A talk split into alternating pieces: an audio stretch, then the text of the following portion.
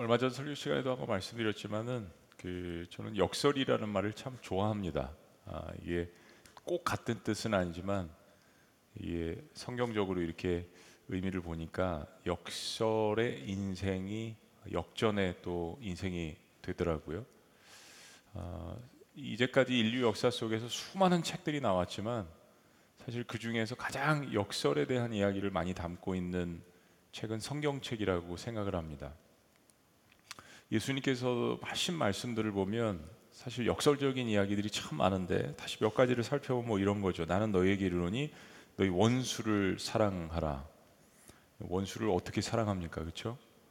어, 너희를 박해하는 자를 위해서 기도하라. 핍박하는 자를 위해서 기도하라. 주님께서 주신 명령입니다. 참 쉽지 않은 거죠. 우리가 늘 성경은 읽고 이야기는 하지만 사실 실제로 그렇게 사는 사람들은 얼마나 될까? 사실 그게 그리스도인의 능력인데요. 또 요한복음 11장 예수께서 이르시되 나는 부활이요 생명이 나를 믿는 자는 죽어도 살겠고 죽어도 살겠고 그리고 살아서 나를 믿는 자는 영원히 죽지 아니한다. 어, 요한복음 12장에서 또 이런 말씀하셨습니다. 자기의 생명을 사랑하는 자는 잃어버릴 것이요. 우리는 본능적으로 생명을 사랑하는데 생명을 사랑하는 자는 잃어버린다. 이 세상에서 자기의 생명을 미워하는 자는 영생하도록 보존하리라. 이 문구만 보면 이게 참 이상하죠. 미워하라고 그랬습니다. 자기 생명을 미워하는 자는 영생하도록 보존을 얻으리라. 어, 신약성의 절반 이상을 쓴 사도 바울의 로마서 말씀 뭐 그 한 구절을 두 구절을 보죠. 로마서 5장에 5장 19절 20절 같이 연결된 구절인데 이 두 구절의 역설이 이렇게 표현됩니다. 한 사람이 순종하지 아니함으로 말미 아니함으로 많은 사람이 죄인 된 것 같이 우리 이해 안 가잖아요. 한 사람이 순종 안 했는데 왜 내가 죄인입니까? 그런 것 같이 한 사람이 순종하심으로 많은 사람이 의인이 되리라. 물론 이 말씀이 이제 깊이 보면 우리에게 은혜가 되는 말씀이지만 이건 굉장히 역설적인 이야기죠. 그 다음 구절 20절 한번 읽어보시죠. 시작. 율법이 들어온 것은 범죄를 더하게 하려 함이라. 그러나 죄가 더한 곳에 은혜가 더욱 넘쳤나니. 참 난해한 구절 가운데 하나입니다. 죄가 더하는 것에 은혜가 더욱 넘쳤다. 성경이 이렇게 역설적인 표현들을 특히 예수님께서도 굉장히 역설적인 표현을 많이 하셨고 사도 바울의 서신서에도 역설적인 이야기가 많이 넘쳐나는데 그냥 일반 문학 속에서도 역설적인 이야기를 많이 하는 이유는 반어법이죠. 그걸 강조하기 위함입니다. 어, 뭐 혹시 가족 같이 오셨으면 부부라면 아니면 사랑하는 자녀들이 그렇게 한번 이야기해 보세요. 죽도록 사랑해. 죽도록 사랑해. 여러분 우리가 그냥 흔히 그냥 이야기하는 말 속에서도 굉장히 역설이 많이 담겨져 있습니다. 아니 사랑하면 같이 살아야지 뭘 죽도록 사랑해. 그만큼 사랑한다는 표현이지만 제가 미국에서 아이들을 키우면서 어 이제 굉장히 다른 문화 가운데 집에 오면 한국 문화, 밖에 나가면 미국 문화 아이들이 굉장히 헷갈렸던 것 중에 그 몇 가지가 있는데 그거죠. 어렸을 때 제가 막 뜨거운 음식을 먹으면서 아유 시원해. 뜨거운 라면을 먹으면서 아유 시원해. 그러면 아빠 그게 도대체 이해가 안 간다라는 거예요. 우리는 목욕탕에 가서도 어, 뜨거운 물에 들어가가지고 남자들은 그럼 여자들은 모르겠지만 남자는 뜨거운 물에 들어가지고 어유 시원하다. 이거 참 사실 역설입니다. 우리 한국 사람들이 사실은 이 역설을 굉장히 많이 갖고 있습니다. 중요한 것을 강조하기 위한 과정, 과장이죠. 오늘 19절 말씀도 그런 맥락에서 이해를 해보시려고 한번 보시죠. 19절 내가 모든 사람에게서 자유로우나 스스로 모든 사람에게 종이 되었다. 엄청난 역설입니다. 모든 사람에게 자유한데 선포했는데 그 복음의 선포죠. 근데 모든 사람들에게 또 종이 되었다라고 고백을 합니다. 바울은 그야말로 예수님의 사랑과 은혜를 제대로 경험한 자유인, 자유인입니다. 로마서에서 바울이 하나님께 받은 말씀을 자신의 신앙 고백으로 표현한 아주 유명한 말씀이 있죠. 로마서 8장 1절에서 2절의 말씀입니다. 로마서 7장에서는 어, 이 선인과 악인 또 하고 싶은 이 선한 마음과 그렇지 못하는 자신의 삶의 모습을 굉장히 방황하는 모습을 보여주다가 불현듯 로마서 8장이 이 말이 선언이 되잖아요. 그러므로 이제 그리스도 예수 안에 있는 자에게는 결코 정죄함이 없나니 이는 그리스도 예수 안에 있는 다 같이 시작 생명의 성령의 법이 죄와 사망의 법에서 너를 해방하였음이니라. 생명의 성령의 법이 어, 죄와 사망의 법에서 해방하였다, 자유케 하였다. 어, 로마서 7장의 그 수적을 가운데에서 불현듯 나타난 이 말씀, 이걸 통해서 자유를 얻었다라는 이 엄청난 말씀입니다. 근데 이렇게 큰 자유와 해방을 맛본 사도 바울이 왜 모든 사람들에게 스스로 종이 된다라고 이야기를 했을까요? 자, 19절 말씀을 끝까지 한번 다 같이 읽어 보시죠. 내가 시작. 내가 모든 사람에게 자유하였으나 스스로 모든 사람에게 종이 된 것은 더 많은 사람을 얻고자 함이라. 그렇습니다. 목적을 이야기합니다. 근데 왜 많은 사람을 얻고자 하는 것일까요? 뭐 이 뜻은 좀 구체적으로 이야기하면 많은 사람을 구원하고자 한다라는 그런 뜻인데 이 말이 철새처럼 시절과 환경을 따라서 변하는 일부 잘못된 정치인의 말들처럼 들릴 수도 있겠습니다. 중심이 없는 말처럼 들릴 수도 있을 것입니다. 사실 사도 바울은 실제로 그런 오해들을 목회 사역하면서 많이 받았습니다. 바울은 구체적으로 이야기합니다. 20절 말씀. 유대인들에게 내가 유대인과 같이 된 것은 유대인들을 얻고자 하며 율법 아래 있는 자들에게는 내가 율법 아래 있지 아니하나 율법 아래 있는 자같이 된 것은 율법 아래 있는 자들을 얻고자 하며 말장난하는 것 같죠. 바울은 사역을 할 때 원래 출신이 유대인이어서 유대인 행세를 했습니다.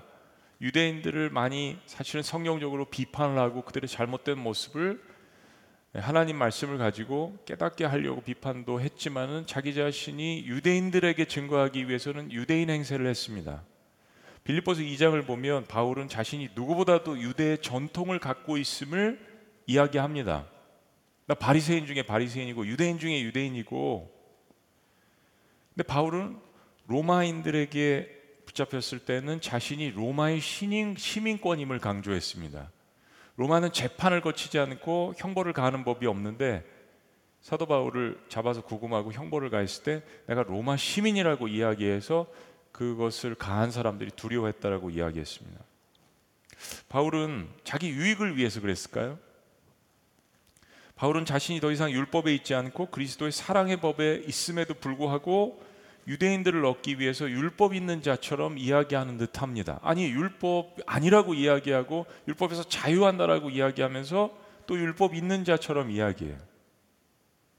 그리고 또 하나님께서 맡겨주신 특별히 이방인들에게 다가갈 때는 마치 이방인처럼 이야기를 합니다. 21절 율법 없는 자에게는 이방인들을 이야기하는 거예요. 내가 하나님께는 율법 없는 자가 아니요 도리어 그리스도의 율법 아래에 있는 자이니 율법 없는 자와 같이 되는 것은 율법 없는 자들을 얻고자 함이라. 이거 몇 번 읽어 보셔야 이제 의미를 이해하실 거예요. 아 이게 도무지 말장난인 것 같은데 바울은 이런 뜻입니다. 자신은 하나님의 사랑의 법 아래 있지만 이제 새로운 법, 사랑의 법이 생긴 거예요. 유대인들이 전통적으로 그들이 믿었던 그런 율법, 사실 율법은 원래 좋은 의미는 하나님의 말씀인데 그 말씀을 가지고 사람들을 옥죄기 위해서 자신들의 전통을 가미해서 만들어 놓은 법을 뜻하는 거죠. 율법 자체는 좋은 것입니다. 하나님의 말씀을 뜻하는 의미에서 율법주의는 나쁜 것이고요. 근데 새로운 법, 하나님의 성령의 법, 사랑의 법 아래에 있는데 아무런 율법도 없는 그리스도의 사랑의 법도 갖고 있지 않는 이방인들에게 다가가려 할 때는 그들과 같이 되고자 노력했다는 겁니다. 그들과 같이 되고자. 여러분 이해하시겠어요? 우리 그리스도인들입니다. 교회 오면 우리는 우리의 문화가 있어요. 그래서 교회 처음에 나오는 사람들은 교회 나오면 어떻습니까? 낯설어요. 그 낯선 사람들에게 다가가기 위해서 우리는 문화적인 충돌을 피하고 세상 사람처럼 그렇게 이야기하고 세상 사람처럼 행동하라는 이야기가 아니라 나도 세상에 살고 있는 사람이라고 사람 사는 냄새를 풍겨할 것 아닙니까? 우리가 뭐 돌을 닦은 사람도 아니고 전도를 복음을 증거하기 위해서 우리가 하는 우리가 인생에서 겪었던 여러 가지 생로병사의 어려움들, 우리의 고난들 이거 복음을 증거하기 위해서 다 툴이 되는 겁니다. 사도 바울은 지금 그런 이야기를 하는 것입니다. 바울이 도대체 이런 것들을 어디서 배웠을까요? 그 고자세에 있던 사람이 그 높은 어, 유대인의 학식을 갖고 있던 사람이 법을 만드는 사람이 도대체 어디서 이런 낮은 자세를 배웠을까? 빌립보서 2장 6절 8절입니다. 그는 근본 하나님의 본체시나 하나님과 동등됨을 취할 것으로 여기지 아니하시고 오히려 자기를 비워 자기를 비워 종의 형체를 가지사 사람들과 같이 되셨고 우리 8절 다 같이요. 시작. 사람의 모양으로 나타나서 자기를 낮추시고 죽기까지 복종하셨으니 그 십자가의 죽으심이라. 너무 심오한 빌립보서 전반부의 말씀이죠. 그리스도 예수의 마음을 그래서 본받으라. 한 가지 단어 오늘 집중하기를 원합니다. 한번 따라해 보시죠. 낮추시고. 낮추셨다는 이야기입니다. 바울의 낮아짐은 그가 사랑하는 예수님께로부터 배운 것입니다. 사랑하면 닮아간다고 내가 예수님 닮아갈수록 어, 낮아지는 삶을 살게 되죠. 하나님의 아들이 인간이 되시고 그것도 모자라서 종의 모습처럼 그렇게 섬기셨습니다. 바로 인간들과 눈높이를 같이 하시기 위함이었습니다. 한번 따라 보시죠. 눈높이. 뭐 낮아짐 좀 형이상학적인 언어처럼 느껴질 때가 있습니다. 어떻게 낮아지란 이야기지? 좀 쉬운 이야기는 눈높이를 같이 하는 겁니다. 제가 설교를 너무 어렵게 하면 여러분 이해하시지 못하겠죠. 신학을 공부한 사람입니다. 오랫동안 공부했습니다. 그래도 저 수준이 있어요. 제가 읽는 책, 제가 더 공부하고 싶은 거, 더 언어적으로 공부하고 싶은 거. 근데 그런 모든 것들을 용어를 들어서 설교를 하면 안 되잖아요. 전 아이들한테 설교도 꽤 괜찮게 하는 것 같아요. 미국에서 여름 성경학교가 되면은 한 번씩은 꼭 아이들에게 설교를 했습니다. 그러면 어떻게 돼요? 눈높이를 해야 됩니다. 일단 담임 목사의 어떤 그 모습들을 내려 이런 옷 입고 설교를 할 수 없죠. 같이 청바지 입고 후디티 입고 티셔츠 입고 같이 낮아짐이라는 것이 그렇게 어려운 용어가 아닙니다. 눈높이죠. 주님은 우리와 눈높이를 하셨습니다. 사도 바울이 22절에 이렇게 이야기합니다. 약한 자들에게는 내가 약한 자와 같이 된 것은 약한 자들을 뭐라고요? 얻고자 함이요. 약한 자들에게는 강한 사람이 있습니다.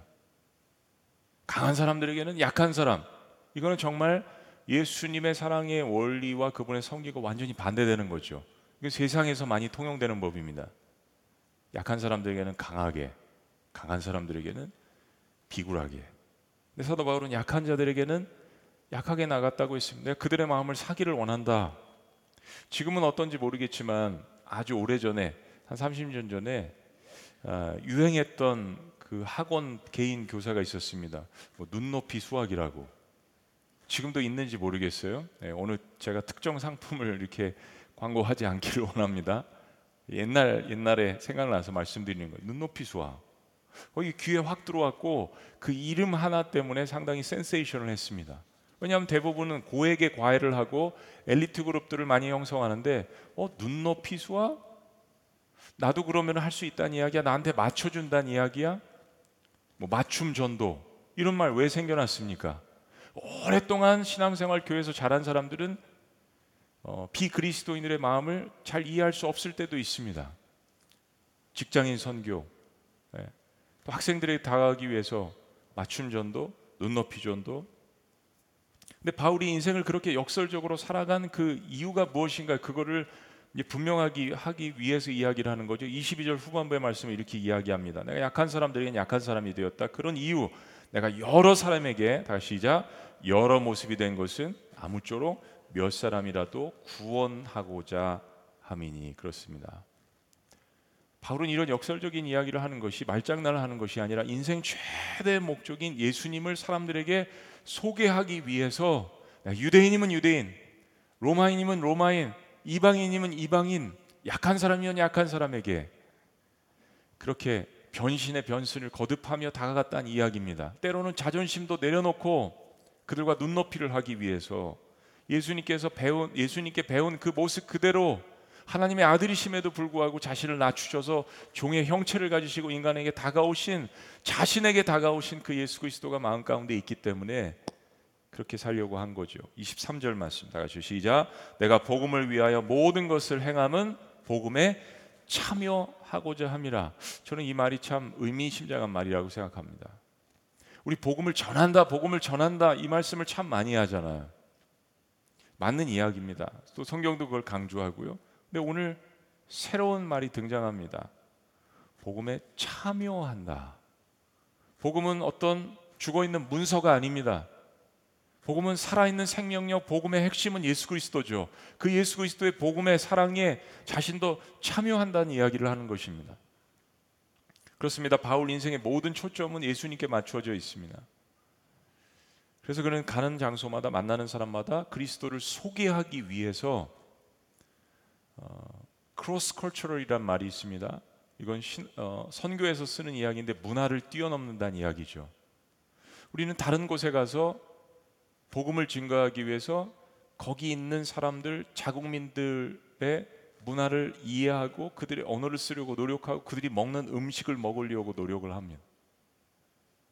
선교사님들이 한국에 오셔서 많은 선교사님들이 계속 양복을 입고 다니신 분들도 있지만 갓을 쓰고 우리 조선 사람들이 입는 옷을 입고 조선 사람들이 먹는 음식을 먹고 조선 사람들이 하는 농사법을 익혀서 오히려 더 개발해서 가르쳐 준 선교사님이 계십니다. 말콤 페닉 선교사님 한국 땅에 최초로 온 침례교 평신도 집사님이셨습니다. 이분이 다시 캐나다로 돌아가서 신학을 공부하고 선교사로 다시 오셨죠. 우리 한국 침례교회 모태가 되는 선교사님이십니다. 아주 cross-cultural 문화를 뛰어넘는 자기 자신을 낮추면서 조선 사람들과 같이 살고자 했던 위대한 선교사님 가운데 한 분이십니다. 여러분 오해하지 않으셨으면 좋겠어요. 바울은 구원받은 이후에도 하나님의 말씀의 원리 원칙을 철저하게 강조하는 사람이었습니다. 더함도 없고 뺨도 없이 당대 최고의 랍빈 가메리알 문화에서 율법을 공부한 사람처럼 그리고 바리새인 중에 바리새인으로서 바울은 말씀의 원칙과 원리를 누구보다도 강조한 사람입니다. 로마서를 읽으면 법전을 읽는 것 같은 느낌이 들 때도 있습니다. 법을 공부한 사람이니까요. 근데 그는 율법의 완성이 사랑이라는 것을 깨닫습니다. 그토록 그가 강조했던 율법의 핵심과 완성이 사랑이라는 것을 깨닫습니다. 자신이 하나님의 말씀인 율법의 수호자라고 자부하고 살다가 다맥색 도상에서 자기가 핍박했던 그분이 메시아라는 사실, 하나님의 아들이라는 이 사실을 깨닫고 바울은 은혜를 체험합니다. 그리고 바울은 율법의 완성은 사랑인데 그 사랑을 이루시는 분이 다름 아닌 예수 그리스도시라는 것을 몸소 깨닫게 돼요.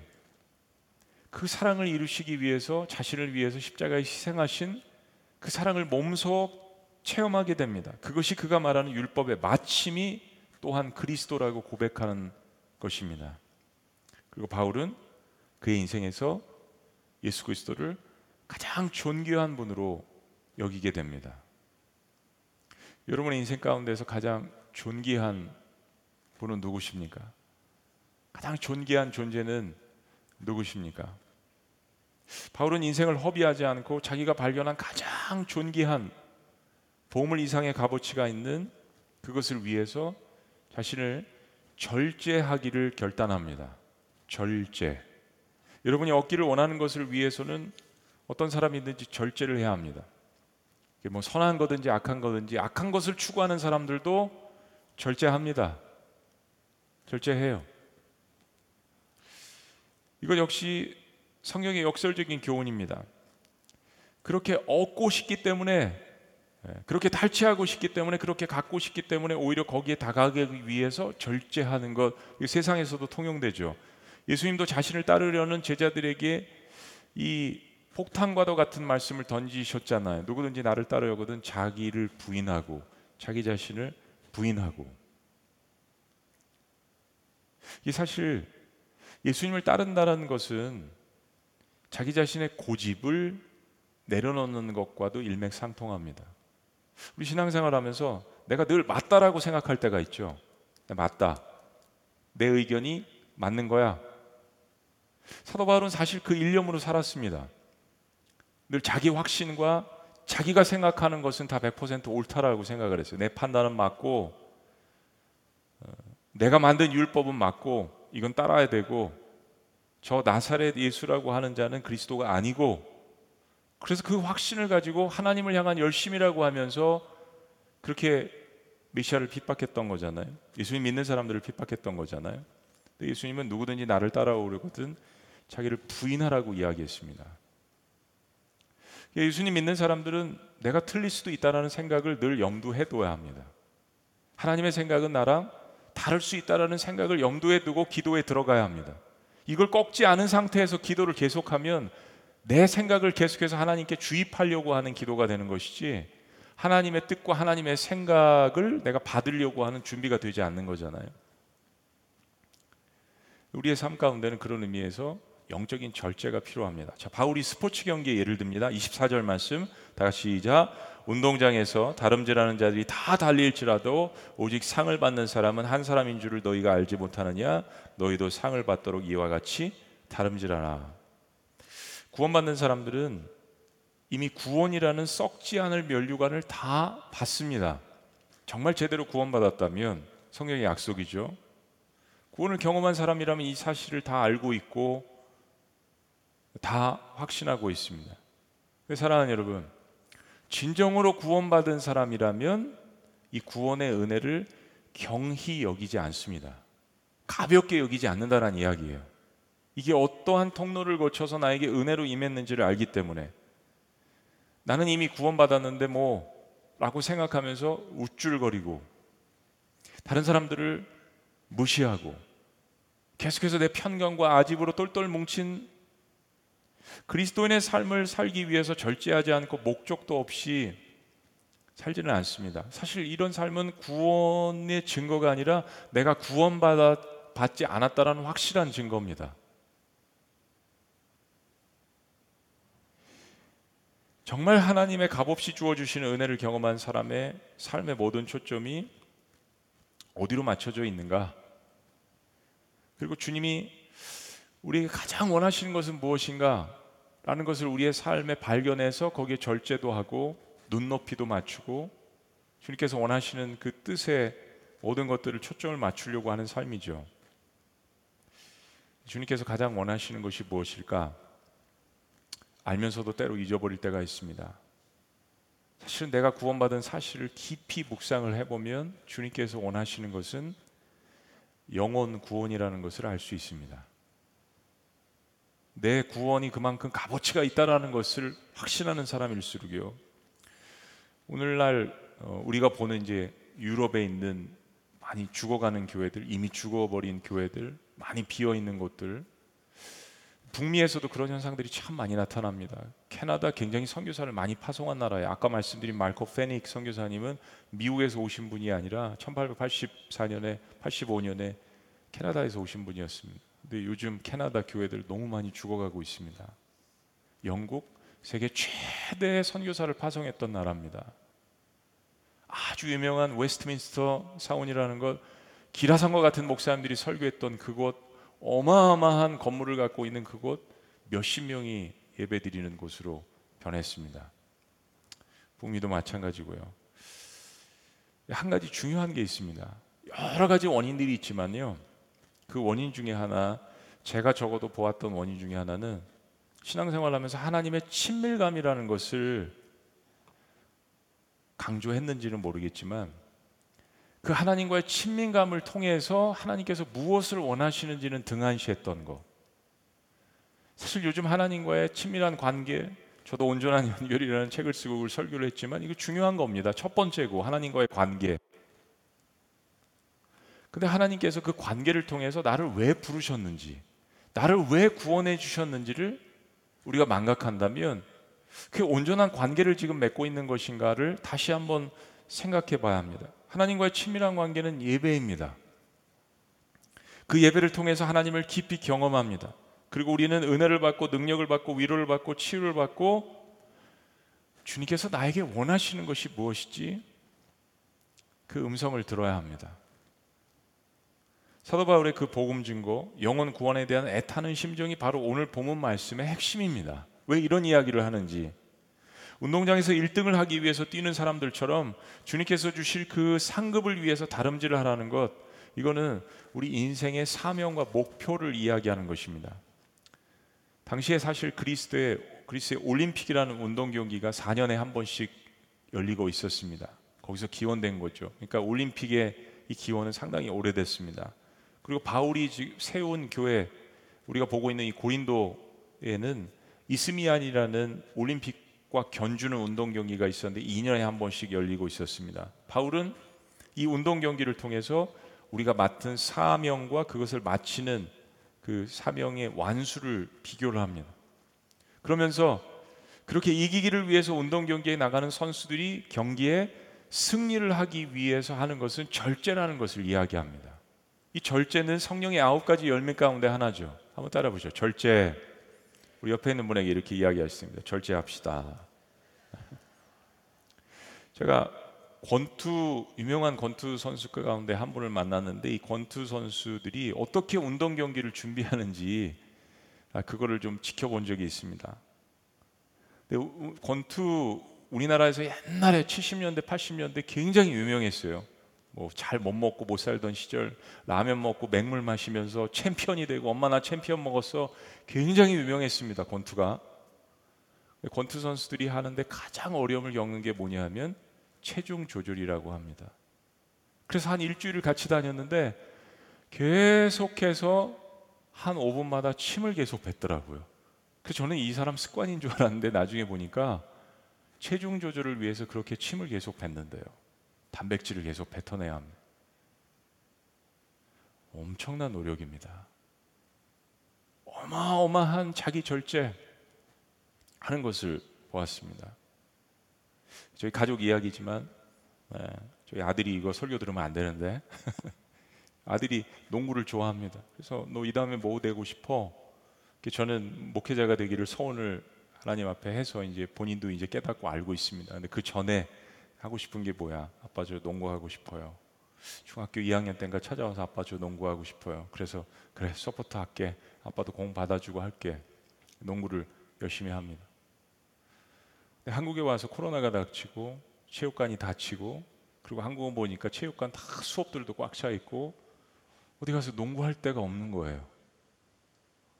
기도하고 기도하고 동네에 있는 체육관들을 다 문을 두드리고 다니면서 하다가 어느 한 체육관 관장님이 이 아이가 하는 행동에 감동을 받았습니다.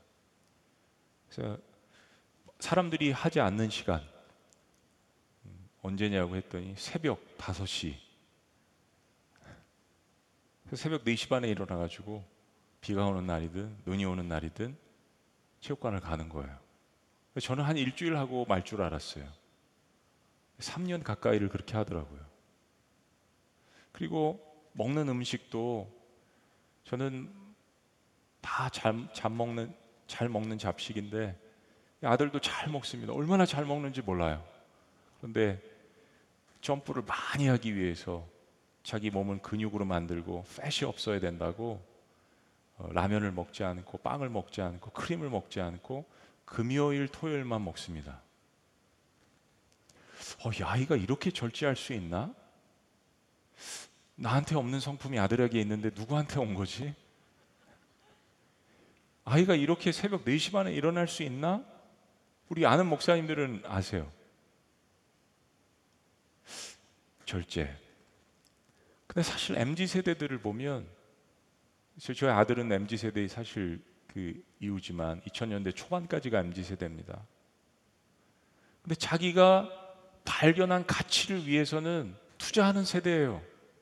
우리보다 대인 명분이 더 있는 세대입니다. 그리고 그걸 위해서 절제할 줄 알고 모을 줄도 알고 이거 다 생각하면 그 가치에 투자를 하는 세대입니다. 이걸 말씀 안에서 잘 교육해주고 잘 가이드해주면 이 지상 사명 주님께서 우리에게 맡겨주신 영원 구원에 대한 사명을 이룰 수 있는 세대예요. 그걸 우리가 잘 파악해야 합니다. 저도 자녀들을 기르면서 어, 나한테 없었던 건데 이렇게까지 이게 가능한 건가? 근데 그 가치를 굉장히 중요하게 생각을 합니다. 경기에 이기기를 위해서 먹고 싶은 것 안 먹고 하고 싶은 일들 안 하고 가고 싶은 것도 절제하고 운동선수들은 경기에 이기는 최고의 기쁨을 위해서 지금 있는 순간의 어떤 행복을 기쁨을 포기하는 것입니다. 그들은 그 승리의 한순간을 위해서 삶의 대부분을 희생하고 절제합니다. 그리고 그 승리의 면류관을 향해서 달려갑니다. 그러나 그렇게 다 절제하고 훈련하고 달려가도 오늘 말씀처럼 오직 상을 받는 사람은 한 사람인 줄 너희가 알지 못하느냐. 이거 엄청난 교훈입니다. 그런데도 그 1등을 향해서 세상은 달립니다. 왜요? 거기에는 1등이라는 명예와 부 그리고 자신의 그 커리어에 자기의 직업에 대한 그 탁월성이라는 칭호가 함께 주어지기 때문입니다. 넌 1등이야. 인정받는 거죠. 그것을 받고 싶어서 다 달려가는 거예요. 그러나 다 달려갈지라도 다 그렇게 절제하며 훈련하고 할지라도 1등은 한 사람인 것을 알지 못하느냐. 사랑하는 여러분, 그 1등 이 받은 부와 명예도 인정도 시간이 지나면 곧 사라지는 썩을 멸관입니다. 저 권투 경기 하는 보는 거를 좋아했었거든요. 우리나라의 국민 경기였기 때문에 그때 유명했던 사람들 유튜브에서 좀 찾아봤습니다. 그런데 재산도 많이 날리신 분들도 있고 건강도 많이 잃어버리신 분들도 있고 이미 이 세상에 존재하시지 않는 분들도 있고 부와 명예, 인정, 시간이 지나면 사라지는 것입니다. 바울의 이야기는 이겁니다. 그렇게 썩을 면류관을 얻기 위해서도 죽음을 통과하는 것 같은 그러한 절제를 하는 사람들이 있는데 하물며 썩지 않을 그 면류관을 위하는 사람들은 어떠해야 하겠는가라는 것이죠.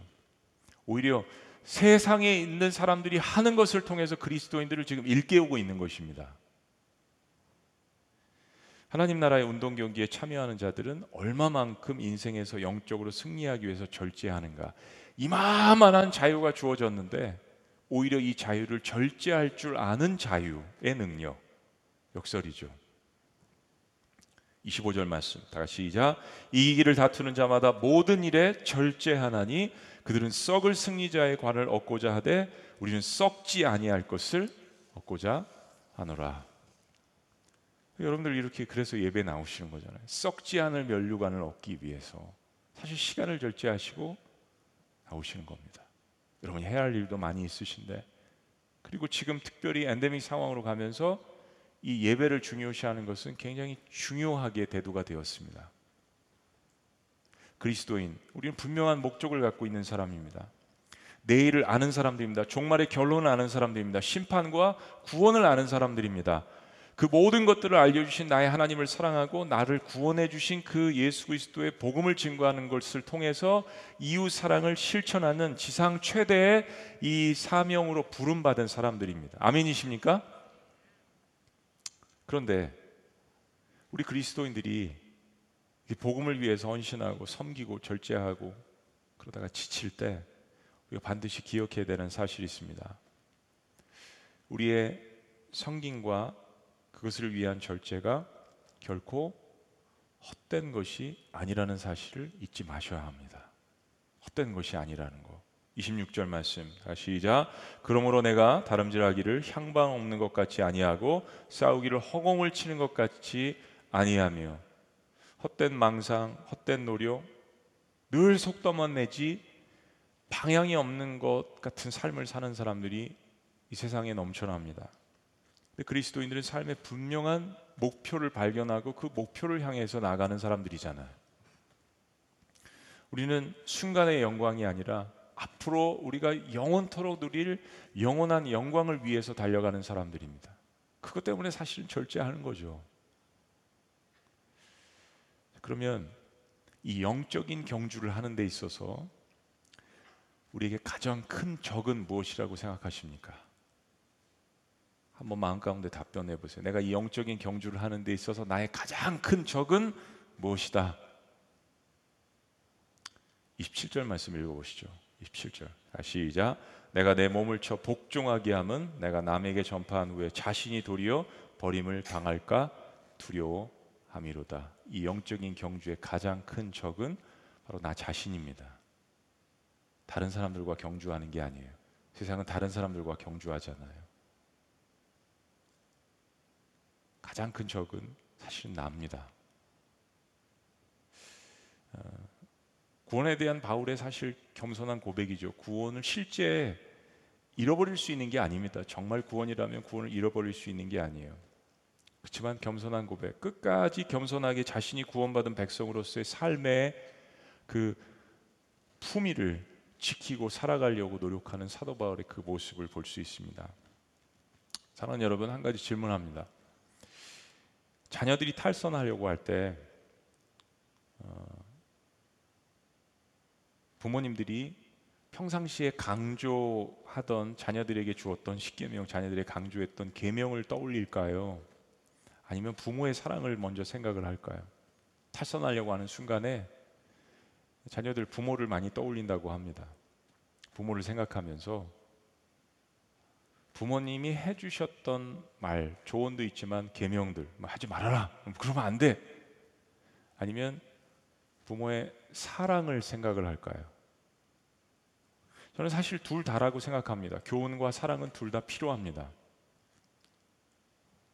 근데 결국 궁극적으로 자녀들을 움직이는 것은 사랑입니다. 부모의 사랑 때문에 주어진 계명 무서워서가 아니라 그럴 때도 있지만 궁극적으로 자녀의 마음을 움직이는 것은 사랑입니다. 하나님의 사명을 완수하고 그분이 원하시는 복음을 증거하는 일을 마치는데 우리에게 가장 필요한 것은 예수님을 먼저 만나는 일이에요. 그래서 우리는 역설적으로 말씀드리면 사명을 많이 이야기했지만 사명을 감당한다고 생각하는데 뭔가 삐걱거리고 문제가 있고 관계에 계속 충돌이 생기고 마음에 평안이 없고 내 뭔가를 향해서 나가는 것 같은데 그럴 때 여러분이 제가 점검해야 되는 것은 사실은 예수님과의 관계죠. 예배입니다. 사랑을 확인하는 것입니다. 구원의 확신을 다시 한번 점검해 보는 것입니다. 그래서 사랑과 은혜를 체험하는 일이죠. 그래서 우리는 날마다 쓰러지고 지칠 때 다시 주님 앞으로 돌아오는 일이 필요해요. 예배가 필요합니다. 개인의 예배든 목장 예배든 대예배든. 그런데 다시 그걸 깨닫고 주님께서 채워 주셨을 때 진정 그분과의 관계가 회복되어지고 채워주시면 나에게 맡겨주신 사명이 무엇인지를 다시 향해서 나가는 겁니다. 다시 일어나서 달려가는 거예요. 나랑 같이 달렸던 사람들이 내가 쓰러져 있을 때 저만큼 앞서갔다고 내 인생을 포기하는 것도 아니고 그 사람들과 비교해서 내 인생이 초라해 보이는 것도 아니고 내 인생의 영적 경주에서 가장 막강한 적은 최고의 적은 누구라고 했습니까? 나 자신이기 때문에 내가 일어나는 게 중요해요. 그리고 일어나서 다시 깨닫는 겁니다. 아, 주님께서 나 같은 사람들을 일으키라고 하시는 거구나. 주님께서 나 같은 사람들에게 가서 복음을 증거하라고 하시는 거구나. 인생에서 가장 고귀한 분을 만났으니까 인생에 가장 고귀한 분이 말씀하시는 영혼을 구원하는 일에 나머지 삶을 바쳐야 하는 것이구나. 27절 말씀에 내가 내 몸을 쳐 복종하게 하면 내가 남에게 전파한 후에라고 이야기했는데 여기 전파에 쓰여진 원래 헬라어의 동사의 의미가 전령이라는 말입니다. 한번 따라 보시죠. 전령. 전령이 뭡니까? 왕의 말을 전달하는 사람, 메신저. 왕이 오는 것을 알린다든지 권 있는 사람이 오는 것, 그 말을 알리고 전달하는 선포하는 것을 뜻합니다. 바울의 인생의 목적은 복음의 전령이었습니다. 복음의 전달자, 복음의 유통자, 복음의 전령. 인생의 위대한 목적을 설립한 사람은 사실 그 목적에 맞게 살아가게 되어 있습니다. 그게 어떤 것이든지 자신의 뜻과 행동이 일치되는 사람은 자신이 세운 목적에 맞게 삶을 절제하고 확장하고 거기서 인생의 기쁨을 찾게 되어 있습니다. 세상에서도 통용되는 이야기예요. 단지 올바른 목적을 발견하지 못했을 뿐이죠. 그냥 목적 없이 사는 인생은 사실은 불행한 인생입니다. 바울은 열심히 있었거든요. 그 목표가 있었어요. 주, 주님을 만나서 그 인생의 궤도가 목적이 수정이 되는 것이죠. 바울은 인생의 목적이 예수님 있는 사람들을 잡아다가 핍박하는 것으로 생각을 했습니다. 근데 자기가 핍박하는 분이 예수님이라는 사실을 깨닫고 이제는 예수님 때문에 버림을 당하는 사람으로 살기로 작정을 합니다. 그리고 핍박받는 교회의 수호자가 되고 핍박받는 사람들을 위해서 우는 사람이 되었습니다. 바울이 참 인생에 고생을 많이 하죠. 복음 증거와 섬김을 위해서 자신의 수많은 권리들과 수많은 자유들을 포기한 사람으로 기록되어집니다. 바울은 새로운 인생의 경주를 시작했습니다. 그리고 후회가 없다라고 이야기합니다. 그리고 그 finish line을 달려가기 위해서 절제하고 자신이 가졌던 자유의 그 능력을 사용할 줄도 알고 포기할 줄도 알고 그러면서 내 인생이 최고로 기쁘다라는 고백을 여러 번 합니다. 바울 인생의 최대의 역설은 이런 것 같아요. 여러분의 인생의 역설도 저의 인생의 역설도 이것을 닮아야 된다라고 생각합니다. 예수님을 인생 가운데서 발견하고 자기 자신이 그 안에서 발견되어지자 자신이 땅에서 갖고 있었던 모든 것을 배설물과 같은 존재로 여긴 것. 바울 인생의 최대의 역설입니다. 과거의 나의 자랑거리가 배설물로 되고 과거의 나의 상처와 아픔이 오히려 간증이 되고 자랑거리가 될 수 있는 왜냐하면 그리스도 안에서 인생이 재발견되어지기 때문입니다. 얼마 전에 월드컵 경기를 했죠. 네. 여러분들도 많이 응원을 하셨는데 저희가 16강에서 탈락했나요? 올라갔나요? 성경은 기억이 나는데 그건 잘 기억이 안 나네요. 응원들 많이 하셨잖아요. 또 코로나 엔데믹 상황에서 막 그냥 뭐 서울에서 또 모여가지고 광장에서 많이 응원들을 했습니다. 근데 그 월드컵을 나가기 위해서 4년 동안 훈련을 하고 절제를 합니다. 올림픽도 마찬가지죠. 국가대표팀에 뽑힌 것만 해도 엄청난 영예인데 근데 또 다른 목표를 설정하고 국가대표팀에 뽑혀서 나라를 위해서 축구 경기도 하고 올림픽에 나가기도 합니다. 사실 여러분 올림픽에서 솔직히 금메달이나 은메달 정도나 스포트라이트를 받지 동메달 받은 사람들은 관심조차 보이지 않는 이게 세상의 스포츠계의 냉혹한 현실입니다. 사도 바울은 그걸 이야기한 거죠. 국가대표에 선발된 것만 해도 가문의 영광인데 올림픽에 나가서 메달을 못 따고 돌아오면 막 역적처럼 여기는 분위기, 이 세상의 냉혹한 분위기라는 겁니다. 그렇게 잘하던 손흥민 선수 얼마나 그런 선수 100년에 우리나라에 한 명 나올까 말까 한 선수인데 조금 경기 못 한다고 세상의 모습입니다. 이번에 어, 아르헨티나가 우승을 했죠. 근데 프랑스를 보니까는 역사를 이렇게 보니까는 4년 전에 우승을 했더라고요. 그래서 이번에도 또 우승을 할 줄 알고 하이 엑스펙션을 가지고 프랑스에 있는 국민들이 굉장히 기대를 많이 했는데 우승을 못 했습니다. 프랑스 보니까 완전히 초상집이에요. 월드컵에서 준우승이면 엄청난 겁니다. 근데 세상은 그래요. 세상은 1등만 알아줍니다. 사랑하는 여러분, 지금 주님께서 말씀하시는 우리에게 말씀하시는 신앙의 영적인 경기 그리고 사도 바울이 임한 이 영적인 경기의 승자는 몇 명입니까? 셀 수 없죠. 요한계시록의 말씀처럼 셀 수 없는 허다한 그리고 히브리서가 이야기하는 히브리서 기자가 보았던 우리 앞서간 허다한 믿음의 증인들 한두 사람이 아닙니다.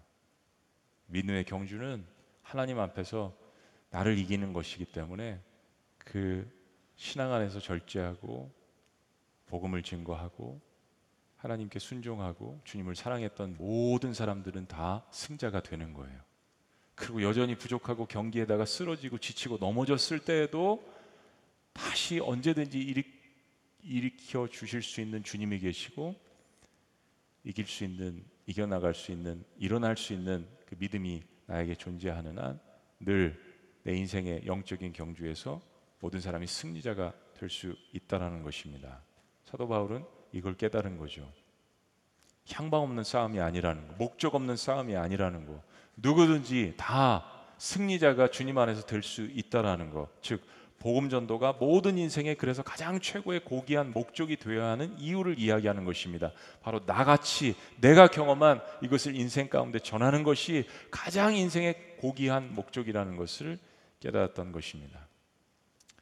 사랑하는 여러분, 여러분들이 그런 의미에서 예배하고 그런 의미에서 섬기신다면 가장 인생 가운데 축복된 분들이십니다. 우리 그런 삶을 사시기를 주님 앞에 고백하시고 그런 축복과 그런 놀라운 영광이 그런 고귀한 목적이 우리의 삶 가운데 넘쳐나시기를 주의 이름으로 축원합니다. 기도하시겠습니다.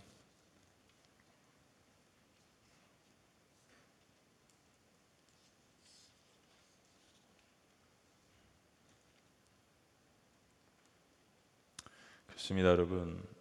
세상 사람들도 인생에 분명한 목적을 갖고 있는 사람들이 있습니다.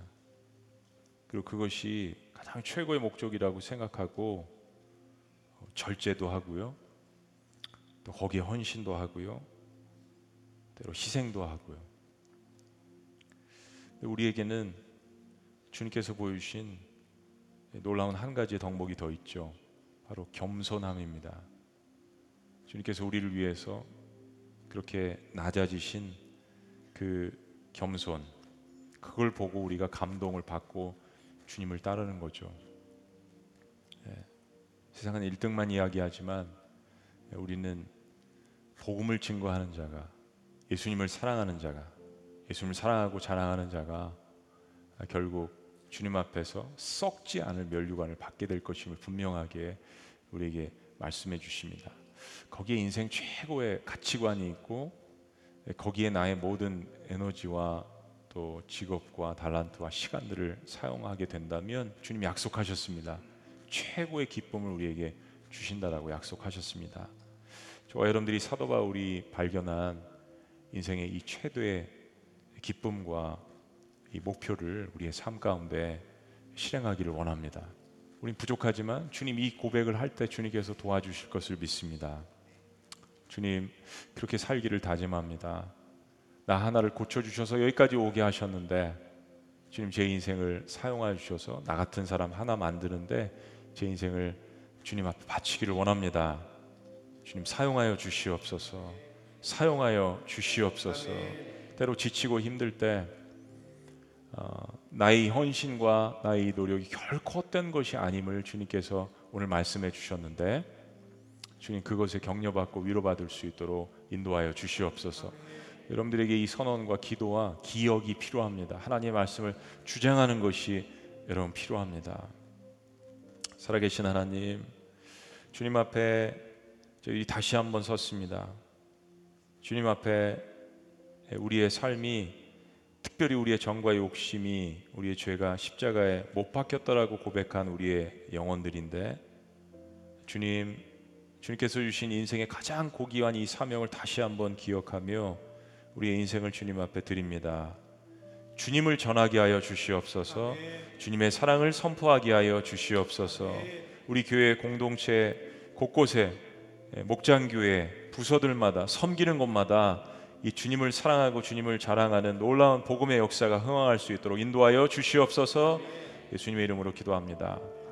우리 자리에서 다 같이 일어나시겠습니다. 우리 그런 마음으로 이 찬양 다시 한번 주님 앞에 고백합니다. 주님과 함께 못 박힌 내 영혼 이제 더 이상 십자가 떠나지 않으리 믿음과 행함 하나가 되어서 고백합니다.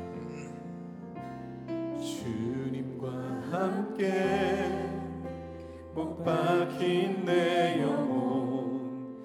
이제 더 이상 십자가 떠나지 않으리.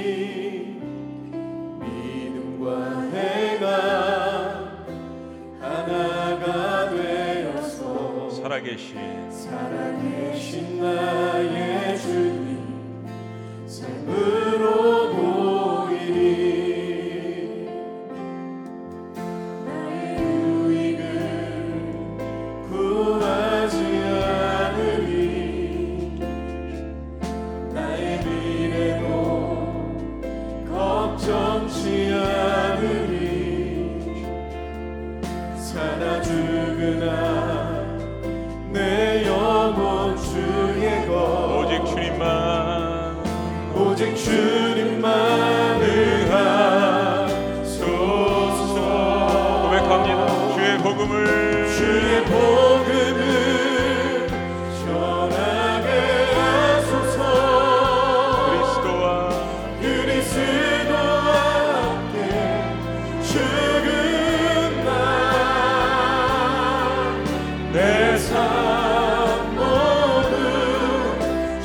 기쁨이 되리.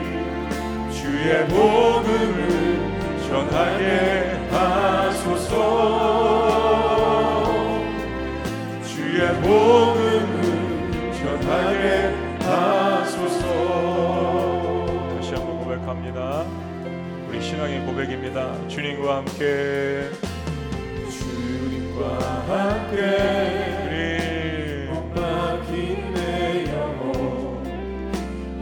더 이상 십자가 떠나지 않으리 믿음과 행함 그렇습니다. 하나가 되어 하나가 되어서 살아계신 나의 주님 삶으로 보이니 나의 이굴 구하지 않겠습니다. 유익을 구하지 않으리 나의 미래도 걱정치 않겠습니다. 걱정치 않으리. 사라지구나 살아주구나 내 영혼 주의 것. 오직 주님만 오직 주님만 의하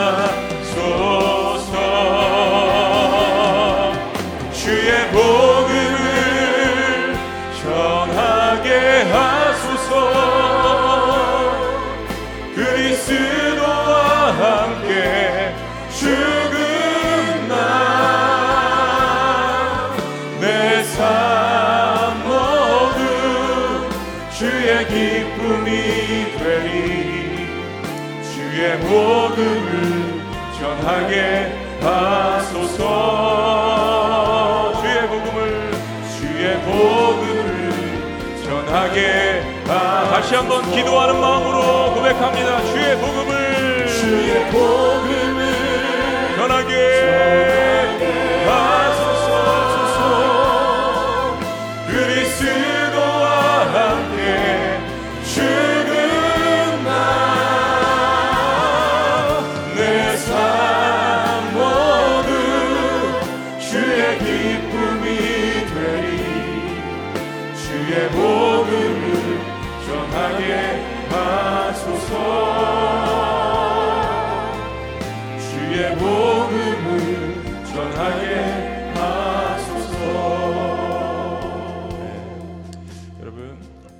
번째로 어, 하나님 제가 부족하지만 주의 복음의 전령이 될 수 있도록 축복하여 주시옵소서.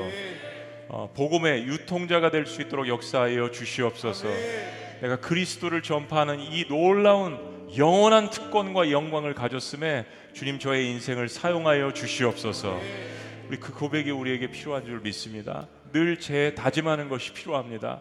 그래야 인생의 목표를 다시 한번 재수정할 수 있습니다. 하나님께서 그런 기회를 오늘 이 말씀을 통해서 주셨습니다. 하나님, 저 같은 자 한 사람을 제가 구원하기를 원하는데 이것이 제 뜻과 제 능력으로 되지 않는 것임을 압니다. 오직 성령의 그 놀라우신 법으로 말미암아서 주 예수 그리스도의 사랑의 법으로 말미암아서 가는 것을 믿사오니 하나님 제 인생에 이것이 가장 고귀한 목적이 될 수 있도록 주님 함께하여 주시옵소서. 이거 한번 먼저 주님 앞에 고백했으면 좋겠습니다. 저도 다시 한번 고백합니다. 목회자들도 다시 한번 헌신하며 고백합니다. 주여 한번 외치시며 기도합니다. 주여! 주님,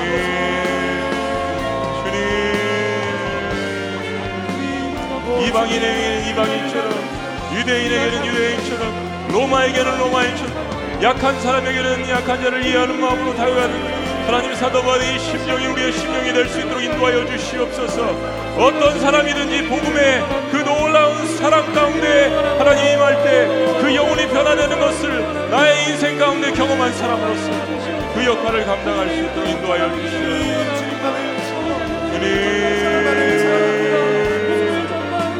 아버지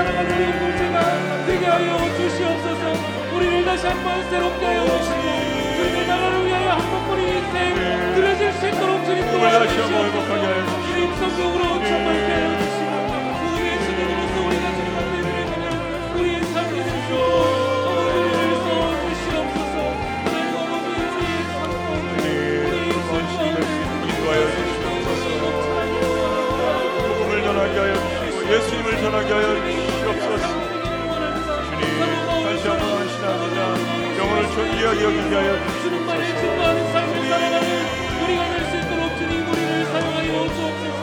부족하지만 우리가 예수님을 증거하는 삶을 살기를 원합니다. 오직 예수의 이름만 드러내는 삶을 살기를 원합니다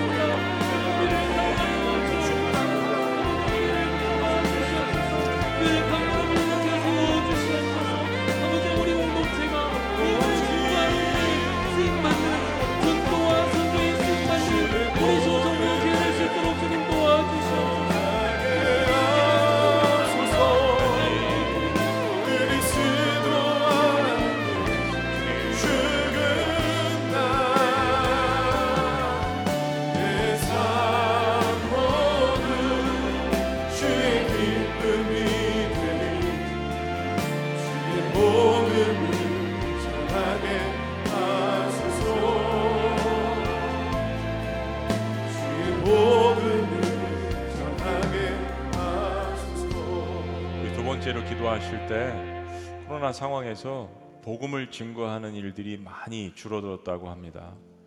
어, 사람들을 위로하는 설교는 많이 생겼지만 복음을 전하는 설교는 많이 줄어들었다라는 이야기들을 듣습니다. 위로도 복음 안에서 할 수 있도록 영혼 구원에 대한 강조가 사실은 교회 안에서 가장 중요한 목적이 우리의 섬김과 제자 훈련도 우리가 하는 모든 일을 통해서 한 영혼을 구원하는데 전도하고 선교하는데 교회가 초점이 맞춰질 수 있도록 결국 그것을 위해서 서로 함께 화합하고 치유와 회복도 일어나고 치유하고 회복된 사람들이 복음을 증거할 수 있고 그것이 복음적인 강단, 말씀이 넘쳐나는 그러한 그 한국 교회가 될 수 있도록 또 우리가 함께 돕는 그런 교회들, 우리가 협력하는 교회들도 복음이 흥황하는 그런 교회가 될 수 있도록 목사님과 사모님들, 전도사님들, 선교사님들 또 저를 위해서도 우리 교회 목회자들을 위해서도 우리 교회 공동체와 복음을 증거하는 복음을 선포하고 복음을 가르치는 지도자들을 위해서도 여러분 기도해 주셨으면 좋겠습니다. 복음만이 예수 그리스도만이 답입니다. 우리 주여 한번 외치시며 다시 한번 기도하시겠습니다. 주여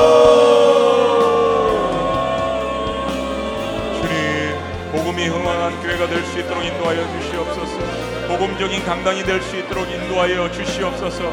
예수 그리스도만이 우리의 인생이 답이 될 수 있도록 인도하여 주시옵소서.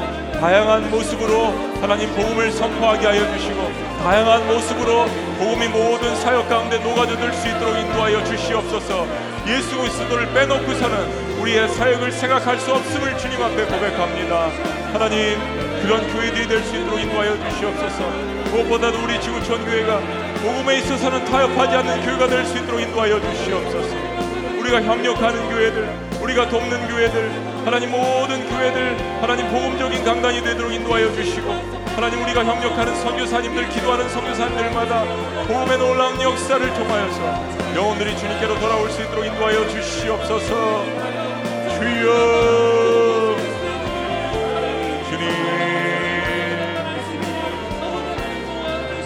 역사가 있게 하여 주시옵소서.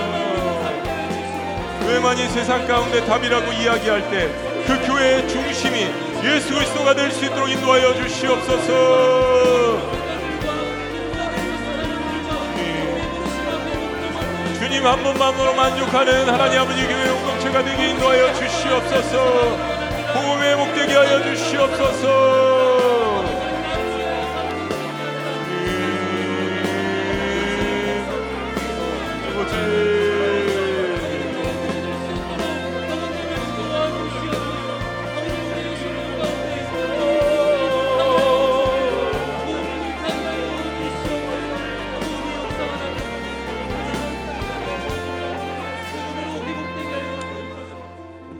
기도하시기 전에 마지막 세 번째 기도는요. 오늘 여러분들이 들은 우리가 발견한 인생 최고의 가장 고귀한 이 목적 예수 그리스도 복음을 전하는 것을 다음 세대에게 물려주는 일입니다.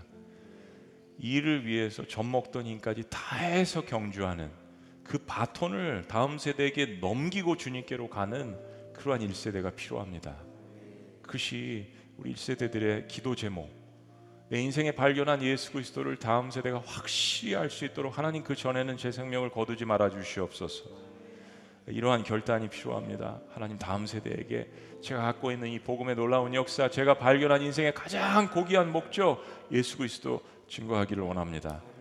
다음 세대를 위한 교회, 1세대의 마음을 2세대가 알아주고 만나는 그런 교회가 될 수 있도록 우리 이것을 위해서 기도합니다. 하나님, 이 복음 가장 인생의 고귀한 목적 다음 세대에게 전하겠습니다. 우리 다 같이 이를 위해서 합심해서 함께 기도합니다.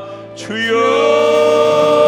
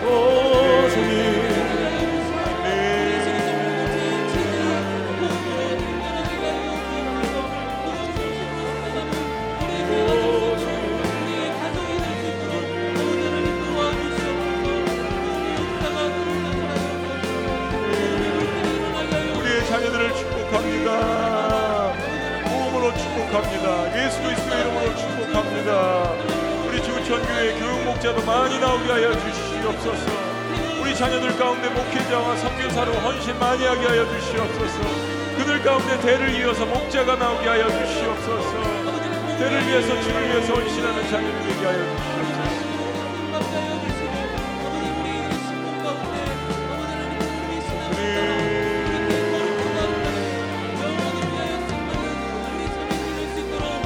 주의 복음을 전하게 하소서.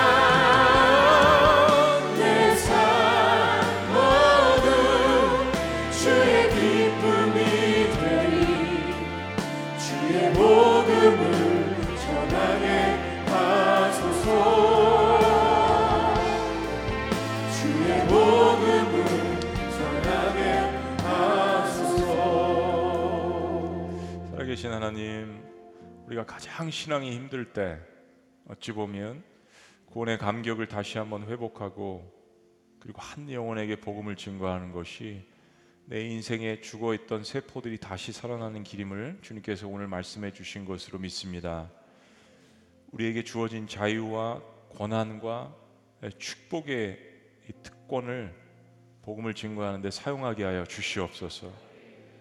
또 때로 복음을 증거하기 위해서 어, 절제하는 모습도 우리의 삶 가운데 있게 하여 주시옵소서. 필요한 말, 필요한 행동, 필요한 결정, 주님 앞에서 절제하는 모습도 있게 하여 주시고 어, 순간의 기쁨이 아니라 영원한 기쁨을 향하여서 지속되는 기쁨을 향하여서 그 놀라운 구원의 구원의 감격을 삶 가운데 늘 맛보기 위하여서 나아가는 하나님의 백성이 될 수 있도록 축복하여 주시옵소서. 어떤 감격보다도 구원의 감격 그리고 한 영혼에게 복음을 증거하는 감격이 가장 큰 감격이 될 수 있도록 사랑하는 주의 백성들을 축복하여 주시옵소서. 지구촌 교회가 어떤 곳에 있어서도 복음을 증거하는 것에 타협이 없는 강단이 될 수 있도록 축복하여 주시옵소서. 하나님 무엇보다도 이 복음의 놀라운 능력을 다음 세대들에게 물려줄 수 있는 저희가 될 수 있도록 인도하여 주시옵소서.